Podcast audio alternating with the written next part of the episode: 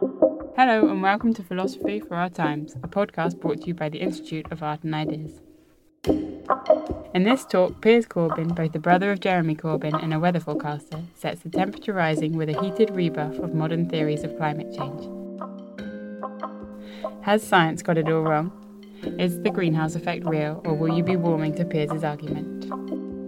No, I, it's true I am my brother's brother. He used to be my brother, and now I'm his brother. Uh, and in case there is any journalist here or people who are going to tweet something, as they often do, I have to say I can neither confirm nor deny that anything I say may or may not be supported by my brother. And if you've got any questions, go to his press office. Now, in this talk, I'm going to hopefully break you out of your Guardian reader comfort zone. Uh, and I know my brother had difficulty even breaking into that comfort zone during his, his election campaign. now, but I want to help you break out of it. Um, because, you know, uh, every time I see somebody who puts the milk in the cup before adding the tea, I know that person is probably wrong on everything they're going to say. but I have to put that prejudice aside and listen to anything they might have to say. That's all I've got to say about prejudice. You see, there's been claims in the paper I've got no scientific qualifications. Well, these are untrue. I've got loads of qualifications and we've done commercial operations and specifically I got to a lot of these ideas that I wouldn't have happened. I'm doing long range forecasting that I got to from being a kid and studying in Imperial College and astrophysics in Queen Mary College and was having a go at doing forecasting and I gave up.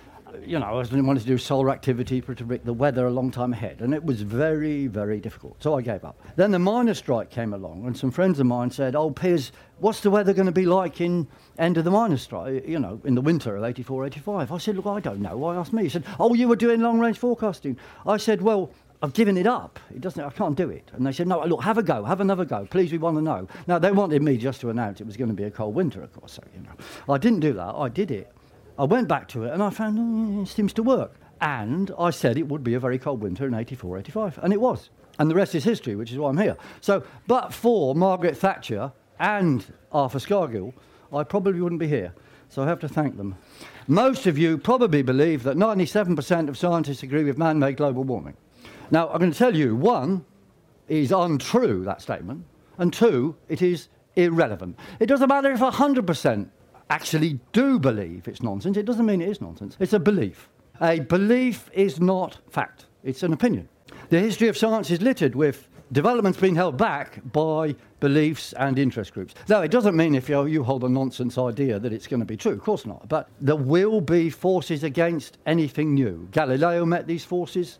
The question of longitude measurements was, uh, you, you, know, held back for 30 years by the Royal Society, even though John Harrison had measured longitude. And it was only when the Royal Navy stepped in and said, look, people are dying at sea because we're not using available technology. The point is, if you look at the actual surveys of these scientists that are claimed to have said that man is causing the current climate change and extremes and all that, of those scientific papers listed, only 7% actually say that. Only 7%. Yet it is put out in the media as fact and taken as therefore it must be true, and people like me are talking nonsense. Now, there are other reasons why they want me want to claim that I'm talking nonsense, namely because there are economic interests at work. Now, you don't have to believe me as to whether I'm talking nonsense or not, but we look at the facts and our observations and proven skill as opposed to the lack of skill of others. And the failure, failure, total failure of the CO2 theory. Okay?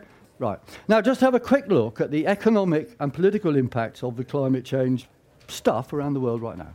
We've had changes in the world economy, in the UK economy. We've got, I would say, money wasting wind projects like wind farms and so on. Very expensive way of producing electricity. Anyway, I mean, you can argue for or against all sorts of things, but they kill birds and they're expensive.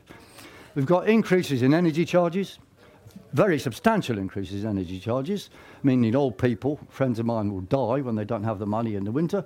Um, we've got caring about the environment, that's great. I'm all for biodiversity. But mixed with that, we've all got all sorts of social control stuff going on about, oh, you've got to think this and that, what's PC and what isn't. We've got more diesel pollution in London because diesel produces less CO2 than petrol, and therefore Greenpeace and others are campaigning for it.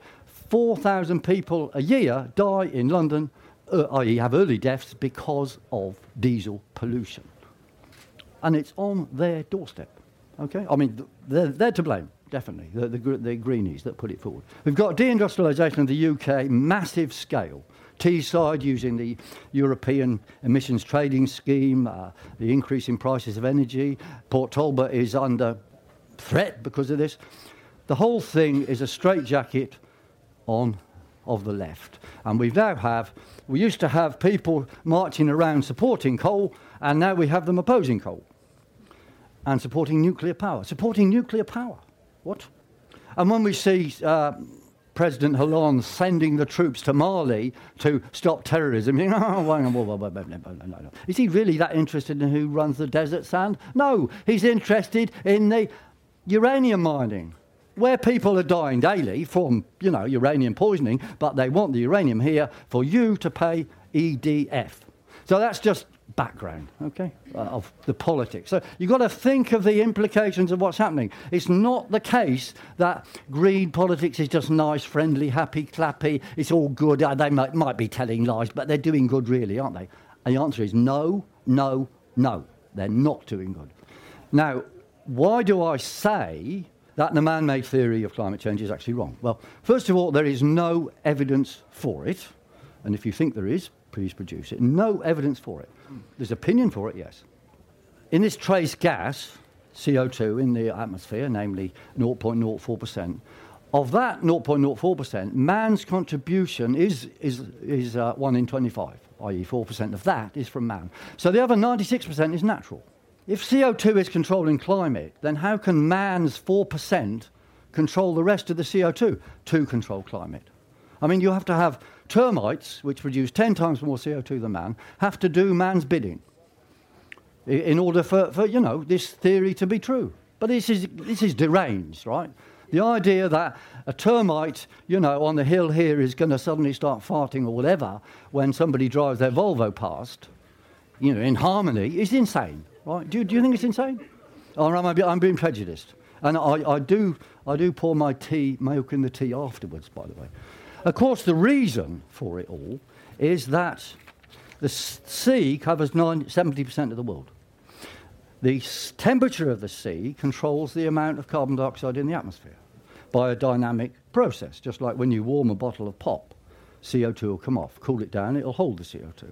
But the sea's got a long, big circulation issue, so it takes a while for the temperature changes to work through. So carbon dioxide follows temperature changes in the world by some hundreds of years on average. There's lots of little local fluctuations and timing and so forth, but that is how, how it works. And we challenged, I did this on the 16th of May, but I've done it a number of times, but just to pin it down in Imperial College, big meeting, uh, Professor Sir Brian Hoskins. I said, Brian, tremendous presentation you gave about meteorological dynamics, but I said, look, I've got trouble with your CO2 belief because he just slapped it on the end of his talk. Oh, CO2 is doing this and that. I said, look, you haven't justified that at all.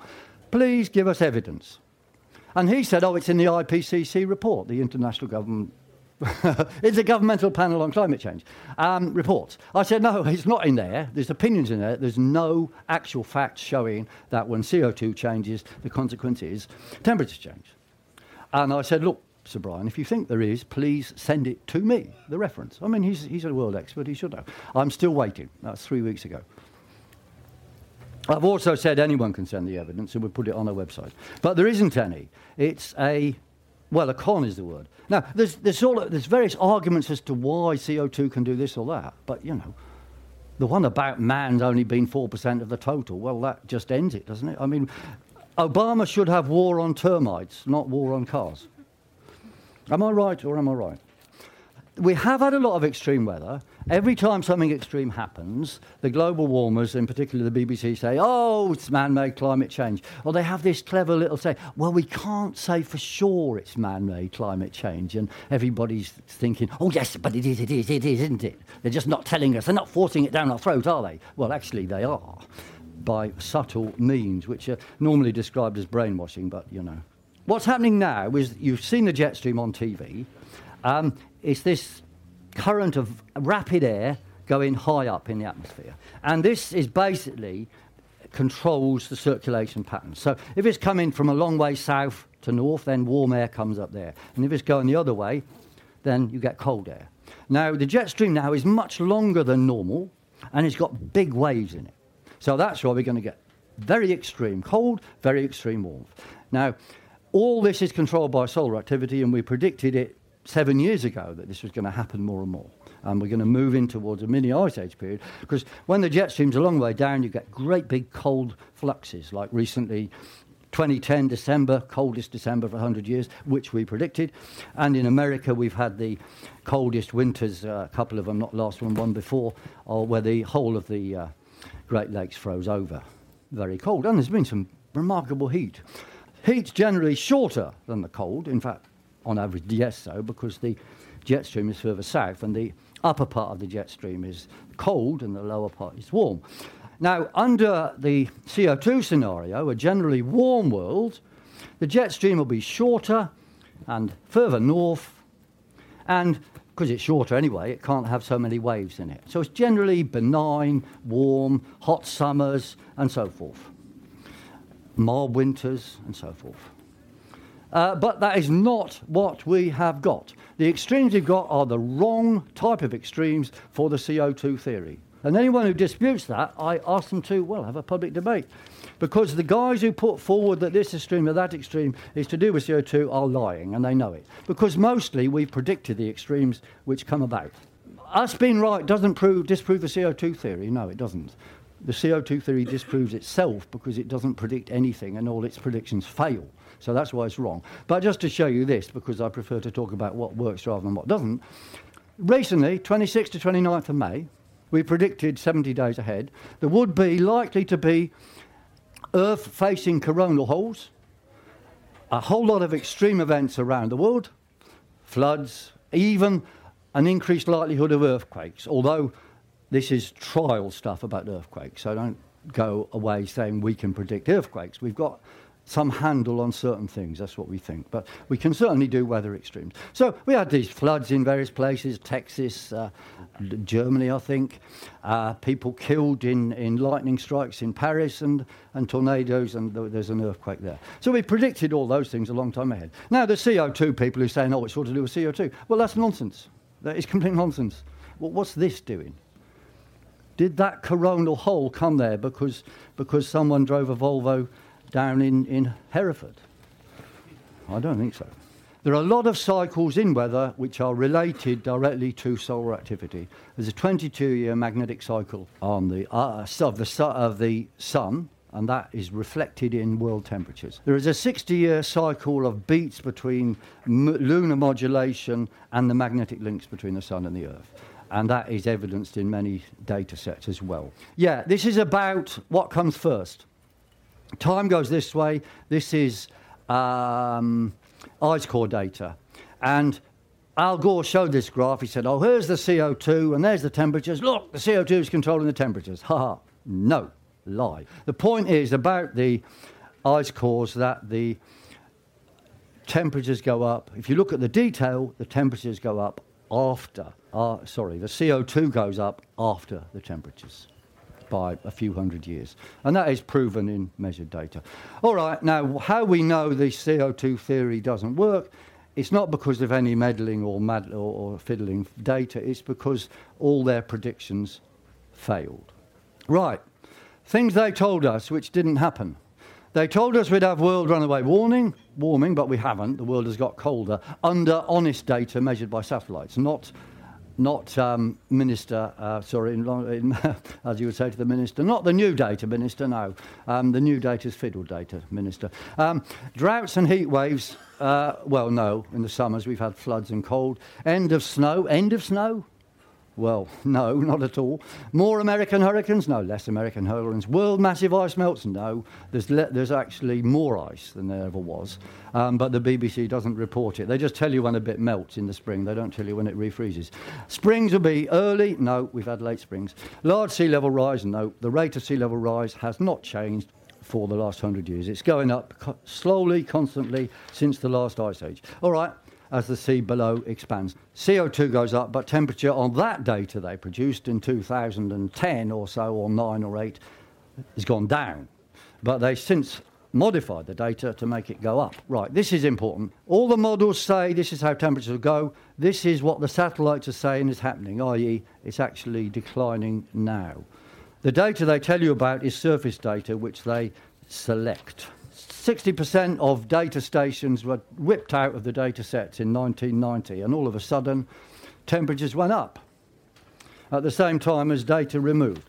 But, Minister, it was all real data. We've just chosen the best data, Minister. I mean, come on, Minister, what's the problem?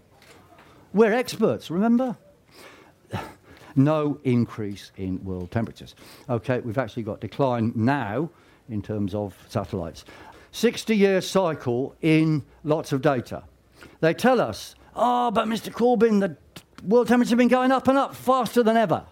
And they show you this bit. Look at it, going up fast. And go back 60 years, whoops, it went up fast then. Another 60 years, whoops, it went up fast then. It goes up fast every 60 years and then declines at a lower rate. Now, you've got to take away the bias, and it goes flat there, so you just got hiccups going on and on. Right, I've told you about some of the economic problems. Um, we've done that, basically. Emasculating the left. That is what's happening. All right, some of the politics. Um, little story. I was invited to the Global Oil Summit in 2004 by people involved in, in the business, okay? Not, not exactly oil, but trading stuff, right? They wanted me to go there. Now, they were actually, uh, they were inviting me on behalf of the oil companies, that was obvious. Got there. Houston, Texas, right? Meeting this big, but they were, you know, wow, I didn't expect it. It was director of the, the Iraqi oil minister was there, President Putin's scientific advisor was there, all the top oil companies were there, chief executives were there, and I thought, oh, that's nice, you know, and I gave a talk, you know, showed them that solar activity doing the job. And then afterwards, this guy walks up to me and says, uh, oh, Mr. Corbyn, I just want to show you something. We're onto this already. And he flicked through a wad of papers and he had graphs in there of solar activity and temperatures, and bit like my graphs. I said, uh, What do you have me here for then? Because you know it already. He said, Ah, yes, we do, we do, but we wanted a scientist to tell us. Oh, that's nice. Okay, okay. Who are you? He said. Oh, uh, well, I retired last week, but then I was chief executive of, and he gave the name of a very, very big oil company. And then the Putin's advisor sat beside me at lunch and invited me to the uh, Russian Academy of Sciences for later that summer. Now, we asked, after two weeks after, no, about three, about two months after that, someone said to me, Piers, why don't you ask those guys for money? The, the royal company said, oh, no, no, it's on money off oil companies. Tell you what, we'll ask the United Nations for money and we'll ask the oil companies for money. We'll ask them for equal money so we can be neutral.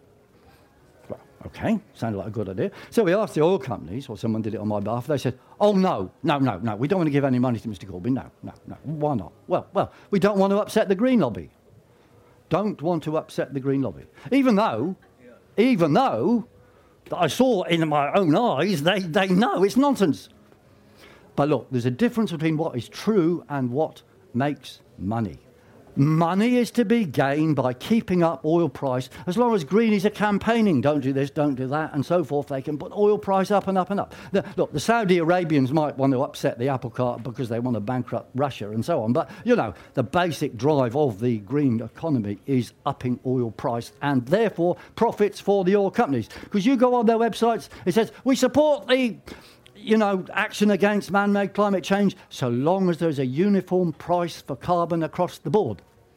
That means the price has to be high enough to pay a farmer to burn food, which means that profits are going to be super profits for the oil companies because the price goes up. Maintained by OPEC and all these organisations. Um, I invited to this big meeting. Um, Richard Lindzen from America's there. All sorts of people are there. Putin's advisor invited us in secret before the British delegation came to try and tell Putin sign the Kyoto Protocol because they want they needed one big country to sign it to make it legally binding, right? So Andrei Illarionov phoned the British delegation at Heathrow Airport and said, Oh, by the way, you should know that Mr. Corbyn, Richard Lindzen, and Sava are here. And they said, What? We're not coming then. So Andrei Illarionov said, well, please yourself. Now, he knew, damn sure, they'd be on the next plane straight away, and indeed they were. And they came along and they were very pissed off indeed. And they got denounced by us and denounced by Andrei Illarionov. And then the Russian Academy of Sciences declared there is no evidence for man made climate change. We shall not sign the Kyoto Protocol. Or more to the point, we recommend Mr. Putin does not sign. Okay? Straightforward. Two months later, I turn on the TV there is Mr. Putin signing the Kyoto, the Kyoto Protocol. So I phoned up my man in Russia. I said, uh, Excuse me, what's going on? He said, Oh, well, sorry, Piers, um, Beslan. He said, Beslan. I said, What do you mean, Beslan? He said, Beslan, Beslan. That's all I can say, Beslan. I'll have to go. And he went. this is a very Russian story, isn't it? Um, what was Beslan? You remember? It was that place where the Chechen rebels had invaded a school. The Russian security forces went in and killed masses of people. Complete fuck up, right? Been accused of French, right? Two months after that, the Russians are in Chechnya, burning, killing, destroying, mutilating. Hundreds of thousands of people were massacred. The, the West said nothing, not a peep. It was Russia's backyard. They said nothing. Not a thing. So I suggest this was a bit of Russian chess piece treaties. Oh, we'll sign, of course, we'll sign. Just you shut up when we go into Chechnya. Anyway, now, of course, the Russians like the Kyoto because they've become an oil exporter. That was not the case then. Club of Rome. They, long time ago, they said, look, we need this man made climate change theory in order to unite the world, to get them behind world government. Now, you might say, well, who the hell are these people? Well, they are the super rich. But look, if you look into it, and we're going to put this on our website, they have been working with since the Potsdam Institute, the Club of Rome, the Club of Madrid, Club of Budapest, and certain people, the former governor of the Bank of, the, sorry, the deputy governor of Bank of England, Charles uh, Bean, uh, various professors and experts, so called Michael Grubb, Charles Gardner, Rosie Donoghue, who's in the current cabinet, or it might have been the coalition, I'm not sure, cabinet behaviour team. Right? And they work with economics from, from uh, Mr. Sarkozy's uh, little club, or uh, when he was president, on behavioural economics and they are the chief advisors on climate change. Well, this is brainwashing. Behavioral economics is brainwashing. That is what it's about. And these people are right there at the forefront, uh, influencing, promoting, getting politicians to have a knee jerk reaction. Oh, yeah, yes, a flood. Okay, yes, yes, we, we, we've got to up, up oil price, up, do this, put more taxes on it, and so forth. And governments love it. There's never before in the history of the world been a movement which they can manipulate, which asks, demands that we pay, pay taxes. We demand, we want to pay taxes. We want to suffer. We feel guilty. Please charge us. Um, so I have to warn you look, these people are very influential, very dishonest, very anti scientific, and very dangerous. And you have to stand up to them. I hope you've broken out of your comfort zone because, you know, you've got to get right out of it. What you've got to do about it when you've broken out of your comfort zone, you've got to enjoy life. You've got to enjoy the planet, accept that man cannot change climate. Uh, actually, there's games going on with spraying, so there's, that's another issue. But right now, we can't change climate. We've got to stop these carbon reduction taxes. We've got to save UK steel. Uh, we should have money back on this green electricity theft. Uh, but we've got to keep green honest green policies, we've got to defend biodiversity for its own sake. Don't let it depend on a lie. It's defend it for its own sake. And of course, I would, I would say this, wouldn't I? Use some of our long range forecasts to, uh, well, know what's going to happen uh, in the future and actually save lives when we predict big storms. All right, I'll end there. Thank you very much. We hope you've enjoyed this podcast, which is brought to you by the Institute of Art and Ideas. Which side of the debate did you fall on? Is global warming the biggest deception of our times? Or do you trust the data behind the greenhouse effect? Let us know by tweeting at IAI underscore TV with the hashtag philosophy for our times.